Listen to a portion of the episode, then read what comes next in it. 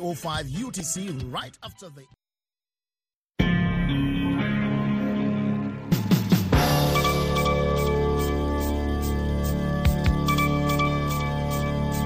Hivi sasa ni saa saba kamili mchana kwa saa za hapa Washington DC. Hii ni idhaa ya Kiswahili ya Sauti ya Amerika, VOA. Hizi ni habari za dunia. Msomaji wako ni mimi Mkamiti Kibayasi. Ripoti ya jopo ambalo ilipata ushahidi wa awali kwamba rais wa Afrika Kusini Cyril Ramaphosa huenda alikiuka kiapo chake cha urais ni wakati wa kusikitisha kwa serikali na chama tawala, waziri wa mambo ya nje wa Afrika Kusini Naledi Pandor alisema katika mahojiano yake kwenye mkutano wa Reuters Next. Jopo hilo liliteuliwa na spika wa bunge kuangalia iwapo Ramaphosa anapaswa kukabiliwa na mchakato wa kumshtaki kumwondoa madarakani baada ya mamilioni ya pesa taslimu kudaiwa kuibiwa kutoka katika shamba lake binafsi mwaka elfu mbili na ishirini. Ramaphosa amekanusha kufanya makosa yeyote na hajashtakiwa kwa uhalifu wowote. Waziri wa mambo ya nje wa Afrika Kusini Pandor aliongeza kuwa bado anasoma ripoti ya jopo kuhusu wizi huo katika shamba la Ramaphosa na kwamba hakutaka kukimbilia katika anga za umma kwa maoni ya ziada. Matokeo ya jopo hilo yanakuja chini ya mwezi mmoja kabla ya mkutano wa uchaguzi ambao utaamua ikiwa Rais Ramaphosa atawania muhula wa pili kwa tiketi ya chama cha African National Congress ANC katika uchaguzi wa mwaka 2024. Misri inapanga kutoa mikataba mwaka ujao ya kujenga mitambo 21 ya kuondoa chumvi kwenye vituo vya maji katika awamu ya kwanza ya mpango wa dola bilioni tatu utakaohusu nishati mbadala. Mkuu wa mfuko huru wa nchi hiyo alisema leo Alhamis. Misri ambayo hivi karibuni ilikuwa mwenyeji wa mazungumzo ya hali ya hewa ya COP 27 ya Umoja wa Mataifa inajaribu kuboresha uwekezaji katika nishati mbadala. Pia inalenga kuanza uzalishaji kwenye miradi yake ya hidrojeni ya kijani mwaka 2025-2026. Aiman Soliman aliambia Reuters Next. Mpango wa serikali wa kuondoa chumvi kwenye maji unalenga kuzalisha mita za ujazo milioni 3.3 za maji ya chumvi kila siku. Katika awamu ya kwanza na hatimaye kufikia mita za ujazo milioni 8.8 kila siku. Kulikuwa na maelezo ya kuvutia kutoka kwa watengenezaji zaidi ya mia mbili kutoka nchi zisizopungua 35 kwa awamu ya kwanza, Soliman alisema. Kwa hidrojeni ya kijani, serikali ilibadilisha hati tisa kati ya 15 za maelewano kwa miradi iliyopo katika eneo la kiuchumi la mfereji wa Suez katika mikataba ya muundo wa kazi wakati wa mazungumzo ya hali ya hewa huko Sharm el Sheikh nchini Misri mwezi uliopita. Unaendelea kusikiliza habari za dunia kutoka idhaa ya Kiswahili ya Sauti ya Amerika, VOA, inayotangaza kutoka hapa Washington DC. Waziri wa mambo ya nje wa Ukraine Dmytro Kuleba amesema ametoa wito kwa Umoja wa Ulaya kuiwekea vikwazo sekta ya utengenezaji wa makombora ya Russia. Kuleba aliandika katika ukurasa wake wa Twitter kwamba utengenezaji wa makombora wa Russia lazima usitishwe. Alisema aliwasilisha ujumbe huo katika mkutano na mkuu wa sera za mambo ya nje wa Umoja wa Ulaya Joseph Borrell, na pia ameushukuru umoja huo kwa msaada wa ulinzi ambao unaipa Ukraine. Russia imetumia makombora kufanya mashambulizi katika miji ya Ukraine ikiwa ni pamoja na kushambulia maeneo muhimu ya miundombinu kama vile sehemu za gridi ya umeme ya nchi hiyo. Jeshi la Ukraine limesema Alhamis kwamba vikosi vya Rusia vinashambulia miji kadhaa katika mkoa wa Donetski mashariki mwa Ukraine ikiwa ni pamoja na Bakhmut, Soledar na Optine. Wafanyakazi wakuu wa vikosi vya jeshi la Ukraine pia walisema Russia inatumia vifaru na silaha kulenga maeneo ya Ukraine katika mji wa kusini wa Kherson. Marekani ilisema Jumatano kwamba kampeni ya wiki nzima ya Russia inayolenga mashambulizi dhidi ya miundombinu muhimu ya joto, umeme na maji ya Ukraine haitapunguza azimio la magharibi la kuisaidia Kiev katika mapambano yake ya miezi tisa dhidi ya uvamizi wa Moscow. Mwisho wa habari za dunia kutoka hapa Washington. Msomaji wako ni mimi Mkamiti Kibayasi.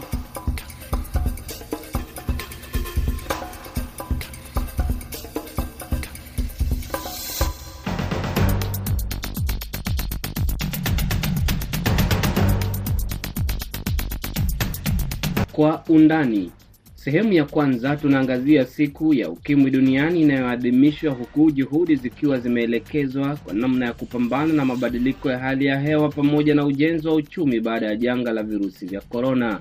Sehemu ya pili tutaangazia hali mbaya ya ukame nchini Somalia inayopelekea Wasomalia kukimbilia Kenya ambayo nayo inakumbana na ukosefu mkubwa wa chakula. Mimi ni Kenneth Bwire nikiwa hapa Washington DC.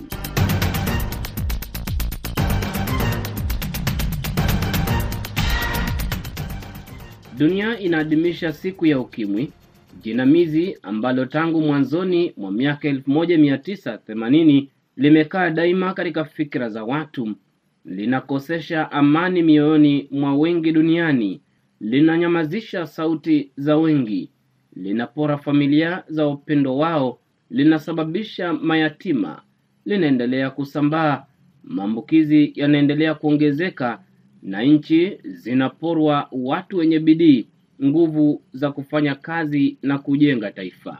Shirika la Afya Duniani WHO limeripoti kwamba nchi nyingi zimeonya kwamba zimo katika hatari kubwa ya kupungukiwa dawa za kupunguza makali ya virusi vya ukimwi ARV. Hii ni kutokana na ulimwengu kuangazia zaidi janga la virusi vya korona na kulegeza vita dhidi ya ukimwi. WHO na shirika la Umoja wa Mataifa la kupambana na ukimwi UNAIDS wameonya kwamba kuna hatari kubwa ya vifo kuongezeka kwa zaidi ya mara mbili endapo nchi zitapungukiwa na dawa za kupunguza makali ya ukimwi ARVs. Kabla ya kutokea janga la virusi vya korona, karibu watu milioni nane nukta tatu walikuwa wanapokea dawa za ARV katika nchi ishirini na nne ambazo kwa sasa zinaripoti uhaba mkubwa wa dawa hizo. Idadi hiyo ni asilimia thelathini na tatu ya watu wote ambao wanatumia dawa za ARV kote duniani. Wanasayansi wanasema kwamba japo hakuna tiba ya HIV, ARVs zinaweza kudhibiti virusi mwilini, kuzaana na hata kupunguza hatari ya usambazaji wa virusi wakati wa ngono. Nelson Otoma ni afisa wa mipango katika shirika la kitaifa linalowasaidia watu wanaoishi na virusi vya ukimwi nchini Kenya, NEFAC. Kama wamesahau tulikuwa na janga la ukimwi. Ukiangalia ulimwengu sahii wanaongea mambo ya climate change, na hata wale ambao wanatenga fedha, wakina donors wale wanapeana pesa, sasa pesa inaenda kwa climate change. Hata ukiangalia sahii siku ya ulimwengu duniani World AIDS Day 2022 na unaona ile shirika inayosaidia nchi kupambana na mambo ya ukimwi, National AIDS Control Council, wizara ya afya wanaenda kucelebrate World AIDS Day, lakini wanaanza na kupanda miti na wakitoka huko na wanaenda kupanda miti. Maana yake ukiangalia sasa ile kasi wanataka wanataka ku, ni kama sasa wanalink uh, wanalink HIV na climate change, lakini ukiangalia sana wanategemea hiyo fedha ndio wapate hiyo fedha. Sisi tukiangalia maambukizi mpya ile inakuja kwa watoto sasa sana wa, wa, vijana wasichana na wa, hata wavulana wa, wa tunaona ni kama bado inaenea hata ingawa kuna matibabu wakati unaweka mtu mmoja kwa mm, ARVs watu wawili wamepata mpya, na ile fedha ilikuwa imetengwa imetengwa na serikali ya Amerika PEPFAR, na tena wale ambao wa Europeans wanaleta Global Fund. Hii haitakuwa kama COVID. Hapa kwa HIV hatujapata vaccine. Kulingana na shirika la Umoja wa Mataifa la kupambana na ukimwi UNAIDS, watu milioni thelathini na nane wameambukizwa ukimwi kote duniani. Watu milioni mbili waliambukizwa ukimwi mwaka uliopita elfu mbili ishirini na moja. Watu elfu mia nane sitini walifariki kutokana na ukimwi mwaka uliopita. Watu milioni ishirini na tisa wanatumia dawa za kupunguza makali ya ukimwi ARV. Watu milioni mia moja kumi na tatu wameambukizwa ukimwi tangu janga hilo lilipotokea duniani, na watu milioni arobaini na nane nukta sita wamefariki dunia kutokana na ukimwi tangu janga hilo lilipoanza. Maambukizi yalipungua kati ya mwaka elfu mbili na elfu mbili kumi na tisa kwa asilimia thelathini na tisa sawa na vifo kwa kiasi cha asilimia hamsini na moja huku maisha ya watu milioni kumi na tano yakiokolewa kwa kutumia ARVs. Lakini mashirika yanayofanya kampeni ya kupambana na ukimwi Afrika Mashariki yanasema hali siyo nzuri na kwamba maambukizi yanaongezeka huku juhudi za serikali zikielekezwa kwingine badala ya vita dhidi ya ukimwi. Walikuwa na donors wale, wale ambao walikuwa wanaleta fedha. Wakati wale donors wameanza kupunguza, serikali ni kama hiyo wapatii ile attention na reserve, na wajatenga hiyo fedha pande yao wakuendelea na hii kazi. Sasa wale ambao walikuwa wanapatia Kenya, Uganda, Tanzania eh, pesa wapambana na hii janga la ukimwi wametenga hiyo fedha iende kwa climate change. Wanawacha hii kasi ya ukimwi na nchi ile walikuwa wanasaidia wajatenga hiyo pesa. Sasa ni kama wamewacha tu mambo ikue tu Afrika Mashariki. Ukiangalia Uganda, ukiangalia Tanzania, ukiangalia mpaka Rwanda, uh, urudi uangalie Kenya, ile fedha tunatumia kupambana na janga la ukimwi ni pesa inatoka uh, Marekani, inaitwa Presidential Emergency uh, Fund for AIDS Relief, alafu uh, ile Global Fund ya Geneva. Uh, nchi sana sana nchi ya Europa ndio huwa wanatenga pesa inawekwa hapo, lao inakuja Afrika. Lakini tukiangalia kuanzia 2014 mpaka sahii wameendelea kupunguza kupunguza kupunguza sana sana. Sahii Kenya ukiangalia uh, Uganda na Tanzania ile pesa wanaleta ya ARVs peke yake, lakini ARVs ni wale ambao wameambukizwa wana, wanatumia ndio wapunguze makali ya virusi. Lakini sasa tunasema, tunasema prevention, na hiyo prevention kuelimisha watu, kuongea na watu na kupambana na unyanyapaa, ndio watu waende wachukue hii dawa. Hakuna sahii hata mtu anafanda hata mmoja, na serikali yetu Afrika Mashariki hawajatenga fedha ya kusaidia hiyo kazi. Juhudi za kupambana na ukimwi zinaonekana kupungua ikilinganishwa na miaka ya elfu moja mia tisa themanini na tano elfu moja mia tisa tisini na mwanzoni mwa miaka ya elfu mbili. Idadi ya maambukizi inaongezeka, idadi ya vifo imepungua kwa kiwango kidogo. Zaidi ya watu milioni ishirini na tano wanahitaji dawa za ARV bila kukosa kote duniani. Huduma ya kupima watu kwa hiari imepungua. Matangazo ya kuonya watu kuhusu maambukizi ya ukimwi yamepungua. Hata kwenye vyombo vya habari vingi havina matangazo hayo. Mikutano ya viongozi vijijini na katika hafla mbalimbali haizungumzii maambukizi ya virusi vya ukimwi. Viongozi kitaifa vilevile hawazungumzii sana maambukizi ya ukimwi. Matangazo hata kwa kwa radio, matangazo kwa television, hata ile iko kwa billboard pia inahitaji fedha. Hiyo ilikuwa na mpango, ilikuwa imewekwa hapo na fedha ile imetoka World Bank na ile, ile imetoka Global Fund na ile imetoka uh, PEFA. Lakini saa hii hiyo walitoa wakifikiri nchi itaona umuhimu ya hiyo, waweke fedha, watenge eh, fedha isaidie hiyo kazi, na ndio hawajafanya. Sasa hapo ndio mambo hiyo mambo imekwama. Hata ile kule kuelimisha wanafunzi na kuenda kwa shule na waambie watu hatari ya, mambo ya HIV na hatari ya ngono, hiyo iliwachwa juu. Sasa hakuna fedha. Sasa watu ukienda shule, watu wamerudi curriculum ile sasa ya, inakuja kwa mitihani, watu wanasoma historia, biolojia, chemistry na English na Swahili, lakini hakuna ile subject ina touch inaguza mambo ya ukimwi. Watu wamechoka, wana mambo mengine wanashughulikia, wanaona u... sio kuchoka. Sasa mi naona tu ni priority, wanachukua fedha yao na wanakopa deni, wanaweka kwa barabara infrastructure. Ni kama waoni umuhimu ya hii because hawako wamezoea hii burden. Hii walikuwa wamewekea ma Europeans, watu wa kutoka Europe walikuwa wanashika hii burden ya afya, na saa hii wale ambao wako na virusi ya Afrika yote lazima waongee. Akiwachwa hivyo sasa kifo ndio itakuwa na hatutaki kifo ikue. Watu walikuwa wametoka huko, sayansi imeleta dawa na sayansi imeleta mbinu mbalimbali ile inaweza zuia na kusaidia wale ambao wako na virusi waishi. Na sasa serikali ndio lazima wa, wa, wa, waende waangalie vile wanatununua hizo madawa na wananunua hizo bidhaa ikiletwa huko na kupeana mawaidha na elimu kwa watu, ndio nchi itakuwa mzuri. Wasifikiri ni wachache, ni watu wengi. Sasa dawa sahii ndio imepungua, inaonekana hii uh, virusi sio kitu mbaya sana, lakini wakati watakosa hiyo dawa, utaona kama new infections increase, na sasa itakuwa vile ilikuwa 1990s, kila siku watu mia saba wamekufa. Hiyo inakuwa burden kwa hospitali, inakuwa burden kwa kila mahali, na inakuwa burden kwa serikali. Janga la virusi vya korona limetishia maambukizi ya ukimwi kuongezeka kwa sababu serikali zimezingatia zaidi COVID kuliko ukimwi na athari ambayo COVID imeleta kwa uchumi wa mataifa. Mashirika yanayofanya kampeni dhidi ya ukimwi yanasisitiza kwamba kampeni maalum inahitajika namna ilivyo sasa, na kampeni ya kutetea haki za watu wanaofanya mapenzi ya jinsia moja kampeni ya kupambana na mabadiliko ya hali ya hewa, kampeni dhidi ya korona na kampeni zingine hata za kisiasa.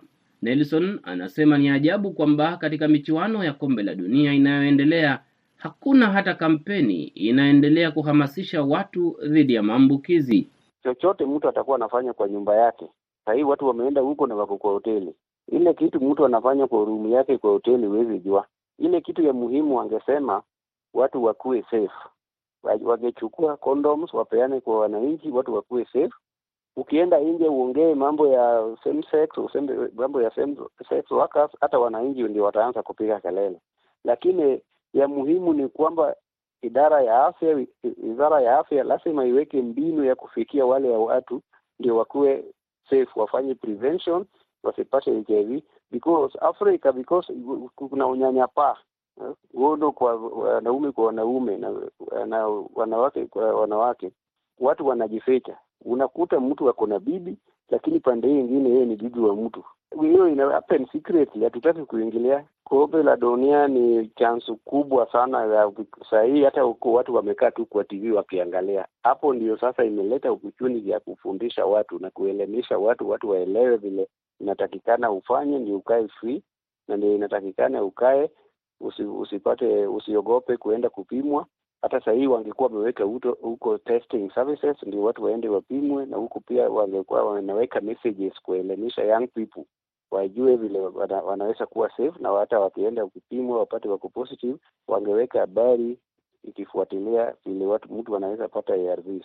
Hiyo ni opportunity, opportunity kubwa sana. Watu wange, wange, wange invest mambo ya HIV huko ndio watu wapate habari, lakini sasa wamewachwa tu inaendelea hivyo, watu wanaona tu ni entertainment, lakini hapo ni opportunity, wangeweka messages. Kuna matumaini kwamba wanasayansi wanapiga hatua ambazo zinaendelea kuimarisha vita dhidi ya ukimwi, lakini wanaharakati wanasema kwamba viongozi wa kisiasa wana mchango mkubwa sana katika kufanikisha vita dhidi ya ukimwi kwa kueneza ujumbe kila dakika, kila siku, kila wiki, kila mwezi na kila mwaka. Unajua, ukiangalia utafiti na ukiangalia sayansi vile iko, tumetoka mbali. Hata hivi sahii tunaongea mambo ya ARVs. ARVs ilikuwa mtu anakunywa dawa mingi, ilikuwa hata inajaza plate. Watu walianza na antibiotics na kuchanganya, alafu ikakuja hiyo AZT, ile ilikuwa dawa moja, lakini ni kama 17 tablets, lakini same type of medicine. Wakafanya utafiti ikaenda mpaka ilikuwa tatu, triple therapy. Alafu sasa watu walikuwa na meza tatu separately, wakafanya utafiti sasa inakuwa fixed dose combination ambayo ni dawa moja lakini imebeba tatu, ambayo sahii tunaita dolutegravir. Na example sahii wanafanya utafiti ile uh, kufanya long acting inject, injectables. Long acting injectables, mtu atakuwa anadungwa shindano na anakaa na hiyo shindano like three months, alafu ndio tena anarudi anadungwa na viral load haitaenda juu. Ukiangalia hiyo njia ya utafiti imekuja na masayansi wameinvest mimi niko na hakika kiwa itapatikana, hata kama sio vaccine tutapata kiwa ya kumanage hiyo. vaksini. imekuwa ngumu. Kwanza hii HIV wakati imeingia kwa mwili inachukua hiyo cells yako, ndio sasa inaturn into HIV. Sasa tukieradicate hiyo, ni kama tuna eradicate ile cells, pia inasaidia wewe ukae uishi kwa ulimwengu. Nakamilisha kwa undani na rejea na sehemu ya pili baada ya mapumziko ya muda mfupi.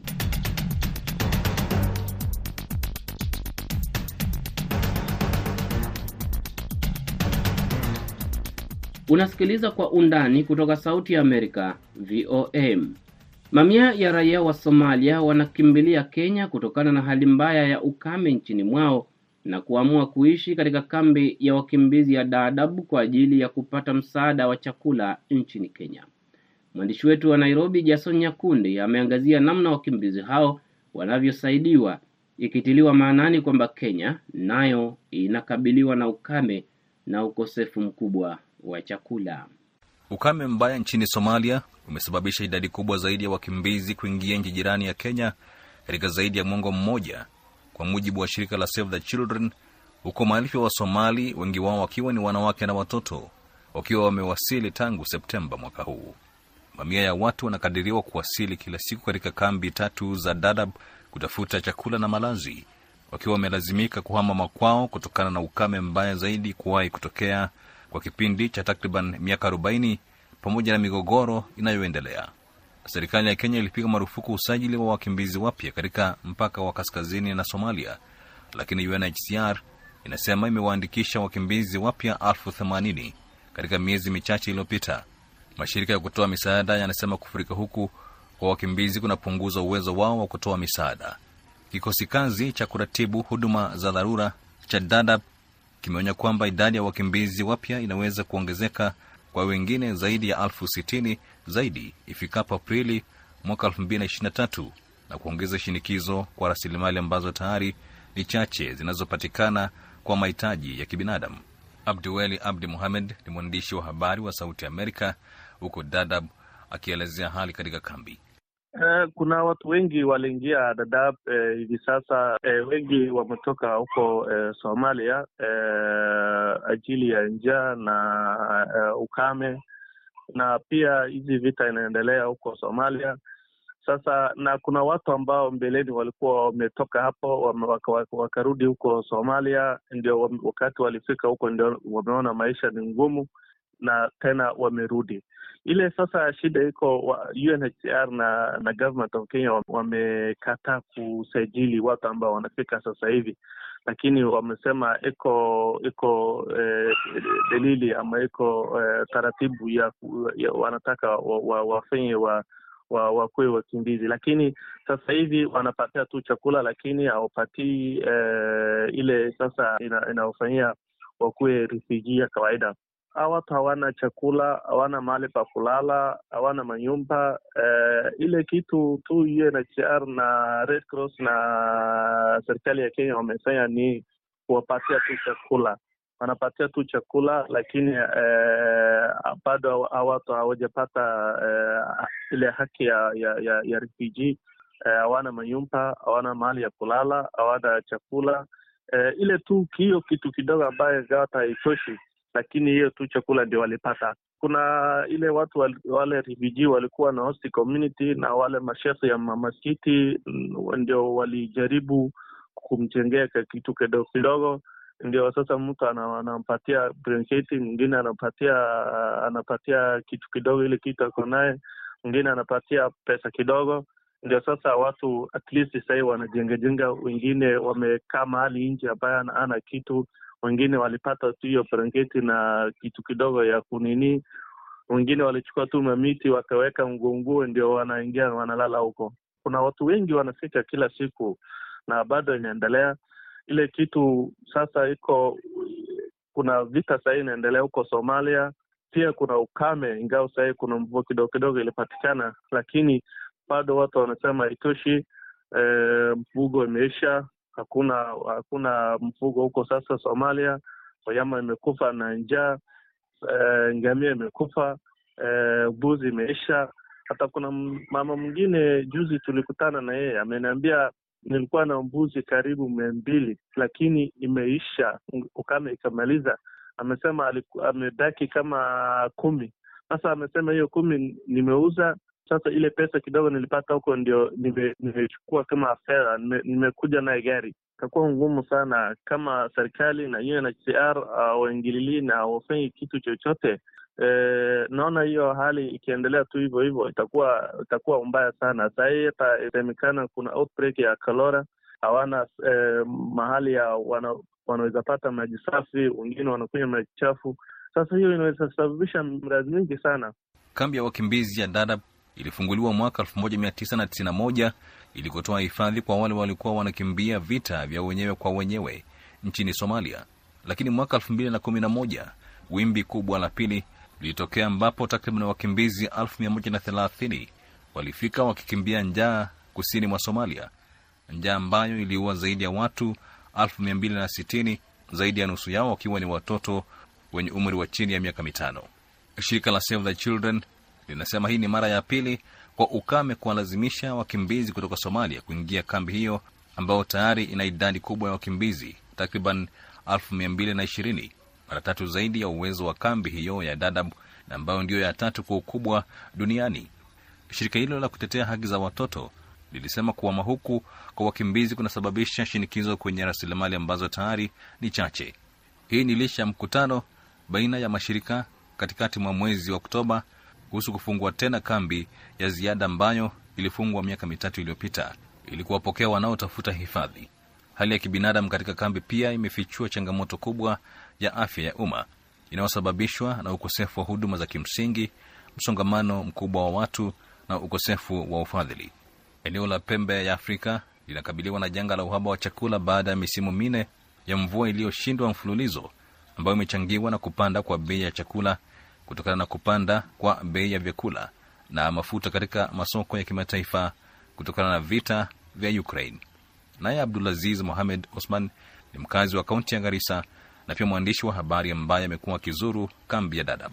Hali kwa sasa ya ni simtofahamu, maana uh, idara ambapo ilikuwa akihusika na uh, kusimamia wakimbizi, unapata ile uh, nafasi walikuwa wametenga ama ile gharama pia walikuwa wametenga uh, kidogo, wale wakimbizi wamezidi nambari ndiposa unapata kwa sasa inakuwa hapo awali ikiwa unapatiwa uh, kilo ishirini na tano ya mchele hivi, kwa sasa inakuwa ni vingumu utaipata, itabidi umegawana.